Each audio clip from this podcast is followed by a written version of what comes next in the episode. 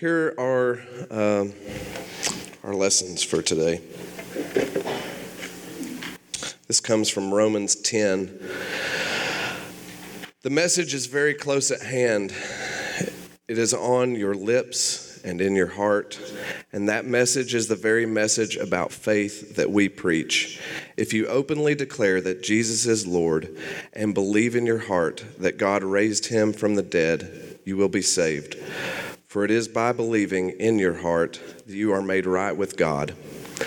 And it is by openly declaring your faith that you are saved.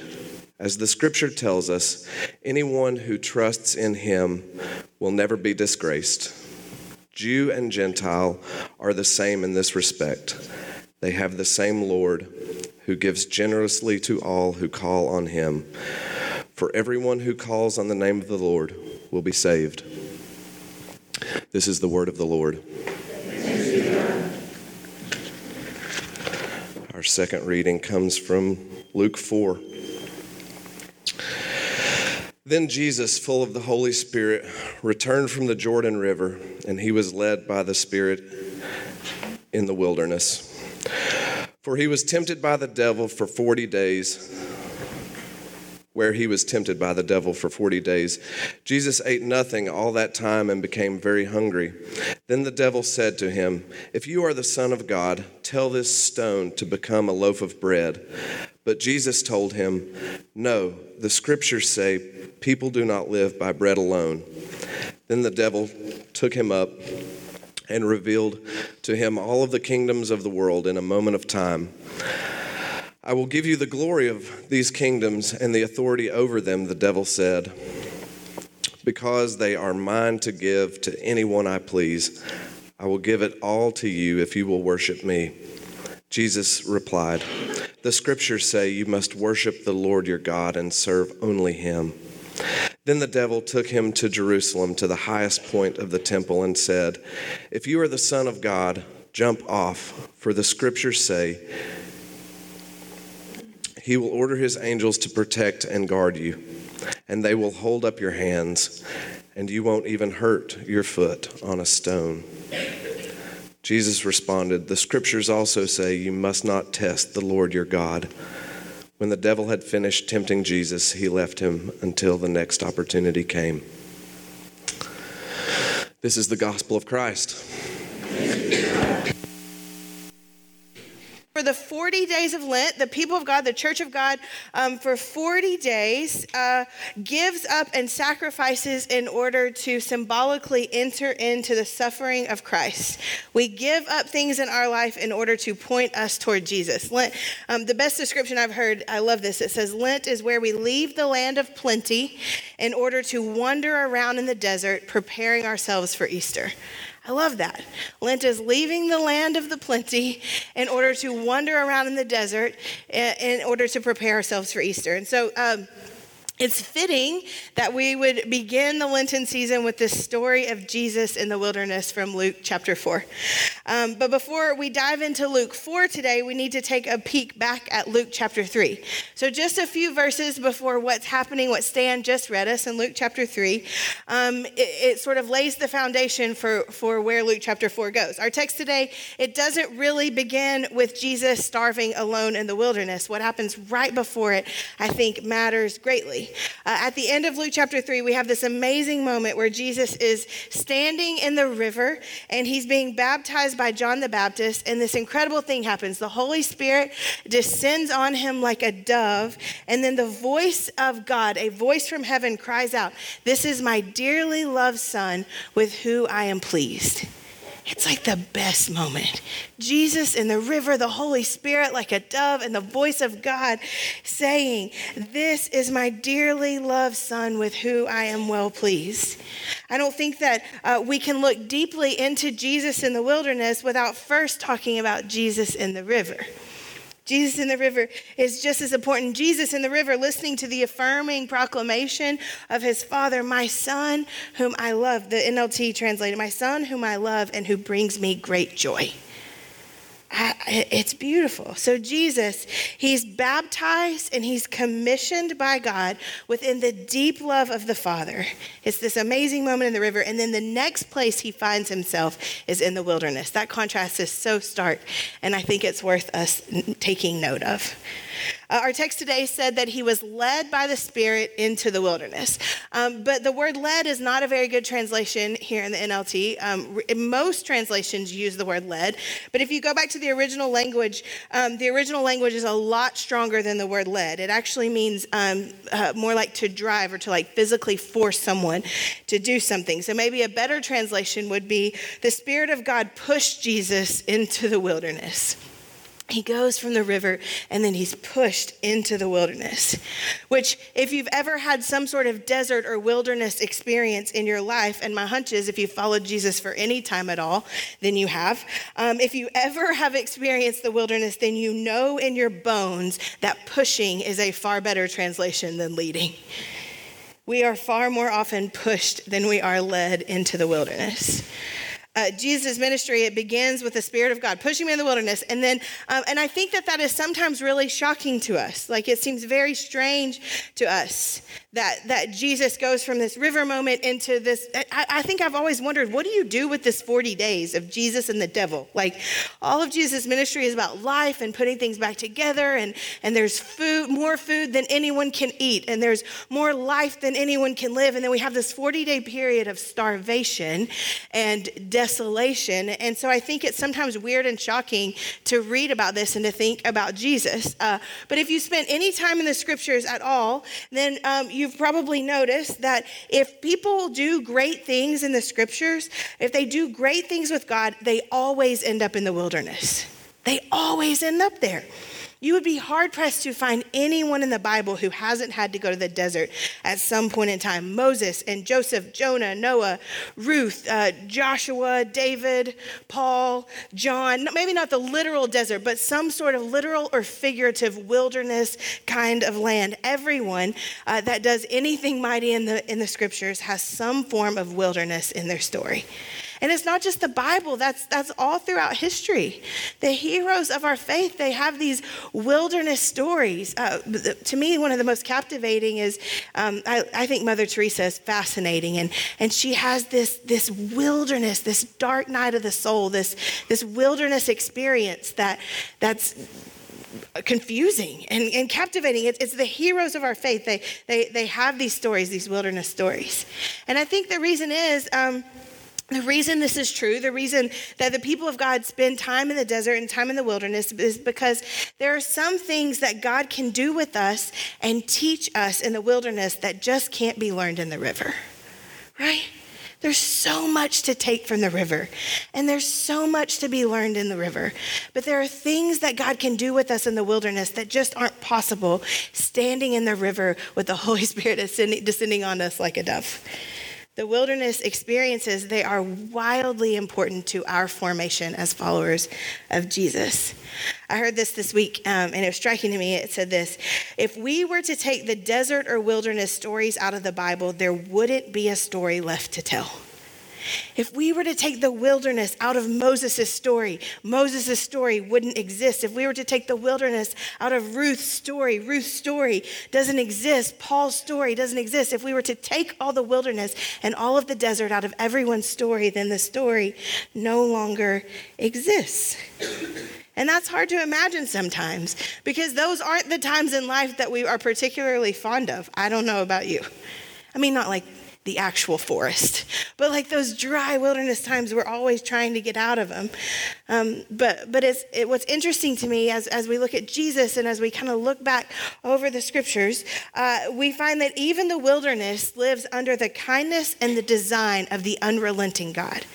That God whose love we just sang about it, that, that has this reckless, reckless love for us. The wildernesses in our lives, the deserts in our lives, they, they live under his good design. They live within his kindness and love for us. We are all, at one time or another, uh, maybe multiple times in our lives, led or pushed into the desert. Now, on that note, we can also be honest and say that uh, we can also end up in the wilderness and the desert on our own by our own dumb choices, right?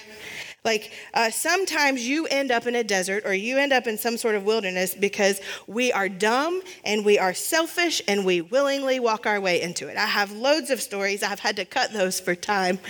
Uh, but they exist. They exist in all of us. We have these stories where we do stupid things and we end up all alone right? That's absolutely a thing. But but the kind of wilderness I want to talk to, about today is the kind that God leads us into. God, He brings His people through the wilderness to say things that don't make sense in the river. The wilderness, uh, it's where we learn about God's providence, where we discover his means of grace, just how far he will go to be gracious to us. The wilderness is, is where we wake up to the long and mercy marked path that we have been carried on all throughout our lives in ways that the river just can't explain.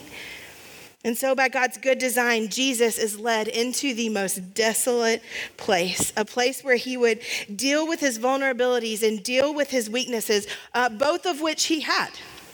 Jesus had vulnerability, and he had N.T. Wright is uh, he gets quoted a lot. He's one of my favorite theologians, and and he wrote a series of, com- of commentaries called "For Everyone." So if you're ever looking like, oh, I wish I could read the Bible and then read a book that would explain what it actually said, these are great ones. They're called for everyone. So in the Luke for everyone, when N.T. Wright writes about this particular passage in Luke 4, the first sentence he has says, Jesus is not Superman. Jesus is not Superman. And sometimes we think that, that um, we, we focus so much on the fully God piece that we forget about the fully man piece. Jesus walks into the desert and he, he doesn't eat for 40 days, and that leaves you physically weak and physically vulnerable. And in God's good design, he, he ends up there in the desert to deal with weak with the weak and the vulnerable uh, within and outside of him and then it's there in the desert uh, that the voice of the devil begins to speak, right? Which is always creepy to read in the Bible. You know, like it's always creepy. And the devil's always quoting scripture, which is even more confusing, right? So it's here that the devil begins to speak. The, the word Satan that's used in our text today, um, the, the more literal translation of that word is adversary. It's a, it's a personal, spiritual, physical adversary, a personal, spiritual, physical thing that, that comes against you uh, with the sole purpose of destruction. And so Jesus, he's led into the desert, and someone, something is waiting on him. This, this, this being of destruction. Not necessarily that, you know, like I feel like sometimes we think of the devil, or we don't think of him at all, if you're like me. Um, or you think of him and it's like the little red picture and the horns and the whatever. And um, if you've read much of C.S. Lewis, C.S. Lewis says that the, it's almost like the devil tries to make himself cute so we don't know how powerful his wake of destruction is. That's what's waiting for Jesus in the desert. Barbara Brown Taylor is an Episcopal priest. I think she's brilliant. She says it this way She says, It's only the wilderness if there's something there to eat you. And so Jesus goes into the wilderness and something is waiting to eat him. So, Jesus, his time in the desert begins with 40 days of fasting while Satan tempts him. And then it's when the fasting is over and he's totally starving that Satan gets serious about his business. Satan, the adversary, is well aware of the weak and vulnerable in Jesus in this moment. And it's no different for us in our wilderness seasons. We do well to be aware that uh, when we have entered the wilderness, but we also do well to be aware uh, what business we have there because our adversary certainly knows why we're there. He certainly knows what we're there to do. Our weaknesses and vulnerabilities are not hidden from him. So, my hope is in our time together, I want to answer three questions as we talk about the wilderness. The first one is How do we know when we're there? How do we know when we're in the desert? The second, what happens when we, when we get there? What happens when we're in there? And the third is What's the point of it? Why does it matter? So, the first question uh, how do we know when they're wilderness? It feels both simple and complex. How do you know when you're in the desert? My first answer is like, oh, you know. you know. You absolutely know. We know we're in the wilderness, uh, and there's a, here's a more complex answer. We know we're in the wilderness uh, when we find ourselves in the most desolate place, when our weaknesses and our vulnerabilities are on wide display, when they're harder to push down and harder to hide. Uh, to be honest, the desert feels different for everyone. What I, I could describe my experience to you, and it wouldn't necessarily feel the same as your experience. Uh, it's sort of tailored for our own being. It's different. Um, for some of us, the wilderness feels like a season of spiritual disillusionment. Of I don't know if any of this even matters. Uh, for some of us, our, our wilderness feels like a wrestling through a crisis of our own identity or maybe our own faith. Who am I? I don't even know who I am anymore. And if I don't know who I am, who in the heck is God? And what does He have to do with anything? For others of us, um, our, our, our, seasons of wilderness uh, or, or desert, they feel like the frustration of, of love that isn't returned or unfailing relationships that make us feel incredibly lonely. It's a season of loneliness. Deserts, they are places when God doesn't feel close and his voice feels impossibly hard to find. They are the places and the seasons in our life when we feel hopeless and we feel paralyzed. The places uh, we question God's presence or we question his goodness or his love or his provision or maybe all four at the same time. I want to quote Barbara Brown Taylor again because she's smart. She says it this way Wildernesses come in so many shapes and sizes that the only way you can really tell you are in one is to look around for what you normally count on to save your life and come up empty. No food, no earthly power, no special protection, just a Bible quoting devil and a whole bunch of sand. That's how we know when we're in the desert. That's how we know when we're in the wilderness, when we look around for what we normally count on to save us, and it is nowhere to be found. We can't find it anywhere. Second question What happens when we get there? What happens in the desert? Jesus was led into the wilderness to be tempted by Satan. I think it's similar for us. We, we listen in these verses to the whisper of the adversary, to the weaknesses and the vulnerabilities of Jesus' human body. He, he, he zeroes in on three things. He tempts Jesus in three ways. Jesus is 40 days hungry, and so Satan tempts him with food. He's 30 years waiting, and Satan tempts him with power. Jesus' birthright is glory, so Satan tempts him with splendor. And I think all three of these temptations are really similar to us. We are lured and tempted by very similar things. We too are lured and tempted by our appetites and our desires. Uh, what that means that we, we hear how Jesus is, you know, Satan says, make this stone turn to bread. And what Jesus says is, man shall not live on bread alone. And, and I think what he's saying there is, is that we have this tendency within us to take the good things of God, things like bread, which is delicious. Sorry, celiac folks. Cornbread's fine too. Bread, it's delicious. It's this good thing of God, and we take this good thing and we make it an ultimate thing. That's it. When we're lured by our appetites and our desires, we make the good things of God into ultimate things in our life things like food and sex and money and privilege. Bread, it's not innately sinful, but the risk of it is that we take the good things and we make them the ultimate things. Uh, we also have this, this desire uh, to, to replace the, the best parts of God with what we think are the best parts of earth. It's making the good things the ultimate things. The second thing is, is we're also tempted with power, aren't we?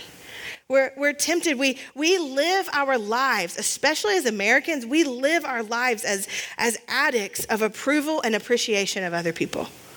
We do. We want to be liked. We want to be known. We want to be seen. We, we want to be successful and we want people to notice that. Like we are addicted to the approval and the appreciation of others. And in the same way, that's, that's one way that we desire power. In the same way, we also um, want control over our lives. We want control uh, to protect ourselves. We want control to promote ourselves. And we are tempted with splendor. That's the most confusing one, I think, of the whole mix.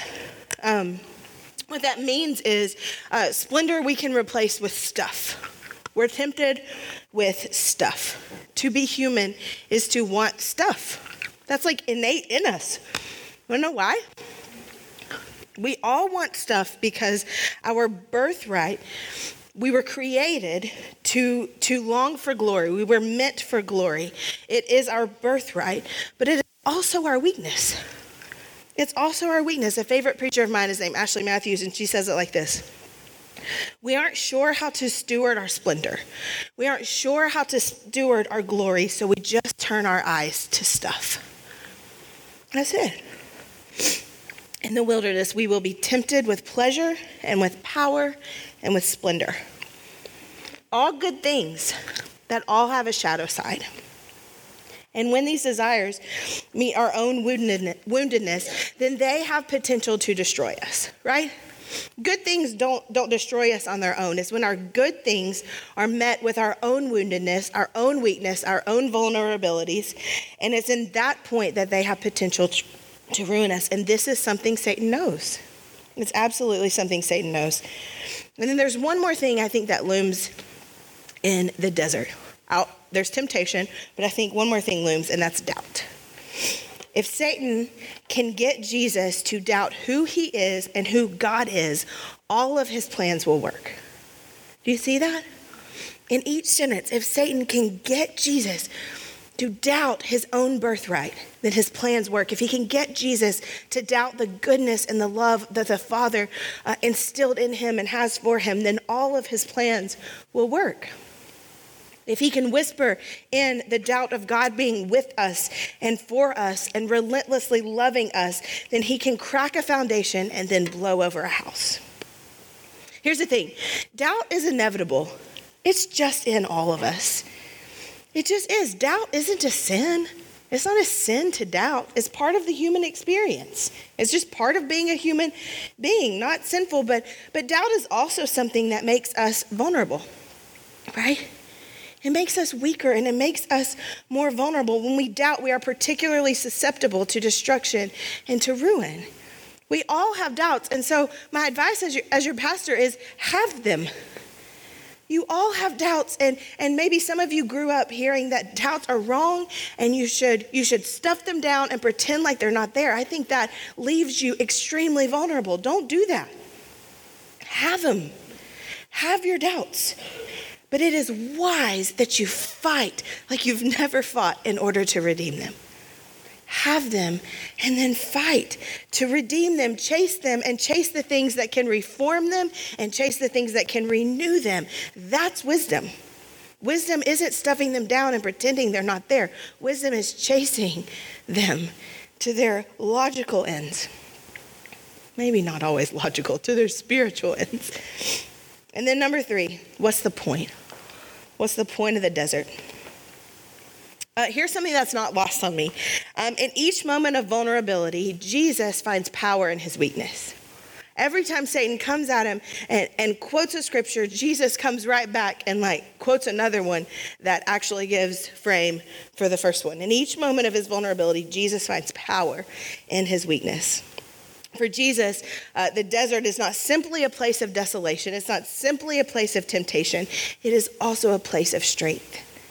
It's a place of great strength.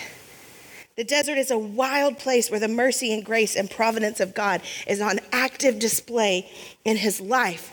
Uh, Frederick Buechner says Jesus goes uh, into the desert to discover what it means to really be Jesus. I love that. He goes to the desert to discover what it means to really be Jesus. Depending on how we handle our own deserts, our own wildernesses, I think that it can be similar for us as well. Deserts can become a place of vulnerability. They are a place of vulnerability and weakness and desolation, but they are also a place to discover who Jesus truly is and also to discover who we really are. Who we really are in Him. Jesus is led to the desert within God's good design, and often I think we are too. I think that there's a goodness and a kindness of God to lead us into those places, and, and sometimes that's crazy to think. uh, because deserts get really dark. I don't know what your seasons of wilderness have been like, um, but for mine, they have been really dark. And so it's crazy for us to think that God intentionally leads us into the darkness. But I think the point of that is because the darkness has never been the end of the story. It's never once been the end of our story. Just because the darkness has a way of settling in the wilderness does not mean that the wilderness is how our story ends. Uh, verse 1 in the text that we read tells us that Jesus started his journey into the wilderness full of the Spirit of God. And if you read one verse further than we did today, verse 14 in Luke 4, then, then it says that he ends his time in the wilderness filled with the power of the Spirit of God.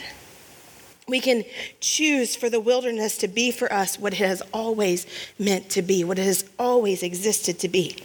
I heard it said this week that all throughout the scriptures, when we see times of darkness settling in on the people of God, it's this poetic and symbolic way that the scriptures tell us that something is dying, but something new is coming. That's what it's always been meant to be. The darkness, it comes right before God makes a covenant with Abraham the darkness it comes it comes to the israelites right before moses is about to lead them out of egypt the darkness it comes in the seconds in the three days and then the seconds before jesus is resurrected in the scriptures darkness always comes right before the dawn Darkness always comes before something new is made. And we enter into the wilderness, into the darkness of our own lives with the same spirit that Jesus did. The same spirit that three years later, after this moment, would raise him from the dead. That's the spirit that we walk in. That's the spirit that we, we enter into. We don't go into the wilderness alone. Uh, the work of God in our lives, it is sealed by the Spirit of God in our lives. Just because it's dark doesn't mean the Spirit of God is no longer with us. Just because it's confusing or there's doubt or temptation doesn't mean that the Spirit of God is no longer with us. We don't go alone. As followers of Jesus, we will all eventually end up in the wilderness, and there will be doubt, and there will be temptation, and vulnerability, and darkness. But we are full of the Spirit who stands with us and fights with us for redemption. So there will always be new life on the other side. That's always what's waiting on the other side. We don't go into the wilderness alone, and we don't go into the wilderness for no reason. We aren't alone, and the story of the wilderness is always that God is making a way for new life in us. We go to the desert because God led us there, because Jesus has gone before us.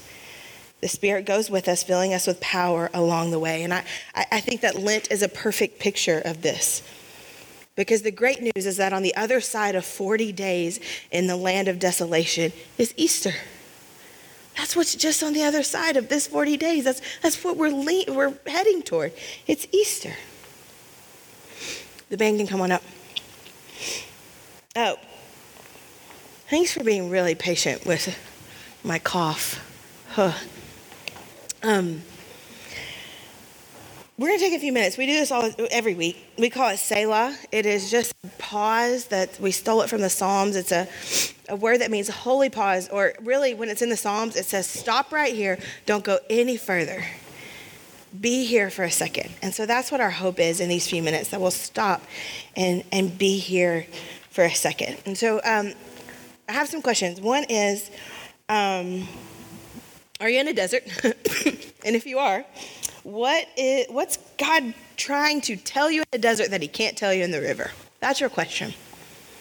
What are you supposed to learn here that, that you can't learn in the river? How's God trying to stretch you or grow you or release you or restore you or rescue you or redeem you? Um, and then I thought of two things. As I was praying, I, I go up on the hill because um, I can see Church of the Redeemer and I can see our church, and so it's really fun to pray for both of us. And so I was praying, and I was praying for you, and I, I said, "What do you want to hear?" Like, Spirit of God, what do you want us to hear this morning? And here were the two things. That's why I've repeated them 7,000 times. Two things. And I think some of you just need to hear them. And I'm going to pray for you, and then we'll take a few minutes to be quiet. And then um, during and after communion, uh, there some of us are going to pray in the back. If this is you, can I'm, I'm going to pray for you up front, but like I would love to like pray with you on this because this feels like a this feels like a thing. And um, so it's two things I feel like God wanted to say to us and to our people. Here's one: You are not alone in the desert. You may think you are alone, but you are not alone. The Spirit of God goes with you and is for you and has filled you up with His power. You are not alone. And then the second thing is this your desert or your wilderness is not the end of your story. It may feel like the end of the story, it may seem like the end of the story, but if there's anything true about what we read and what we talk about, the end of the story is not the dark. The end of the story is not the desert. The end of the story is the river. It is life. It is hope. That's the end. So I want to pray on that, and then we'd love to pray for you in the back too. Um, but we'll take a few minutes to be quiet first. So, God.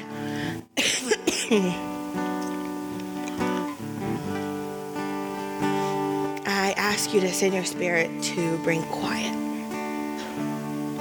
to bring stillness. I pray that um, I pray for those of us who um, maybe are in the middle of a desert or middle of a wilderness, and um, we feel like we are all alone and like there is no way out, and we're just destined to to stay here. God, for those of us who feel alone, I pray that you send your spirit of comfort, your spirit of hope, and your spirit of friendship. You remind us that we are not alone? Not only are we not alone, we are full of your power. We have access to your power all the time. And then for those of us who feel like uh, the desert is the end of our story, you remind us that new light comes after the dark, that dawn always follows the night.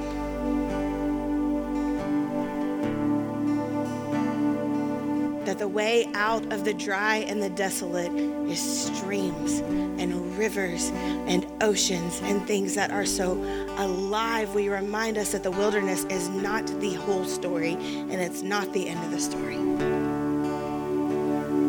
And we pray. Ana.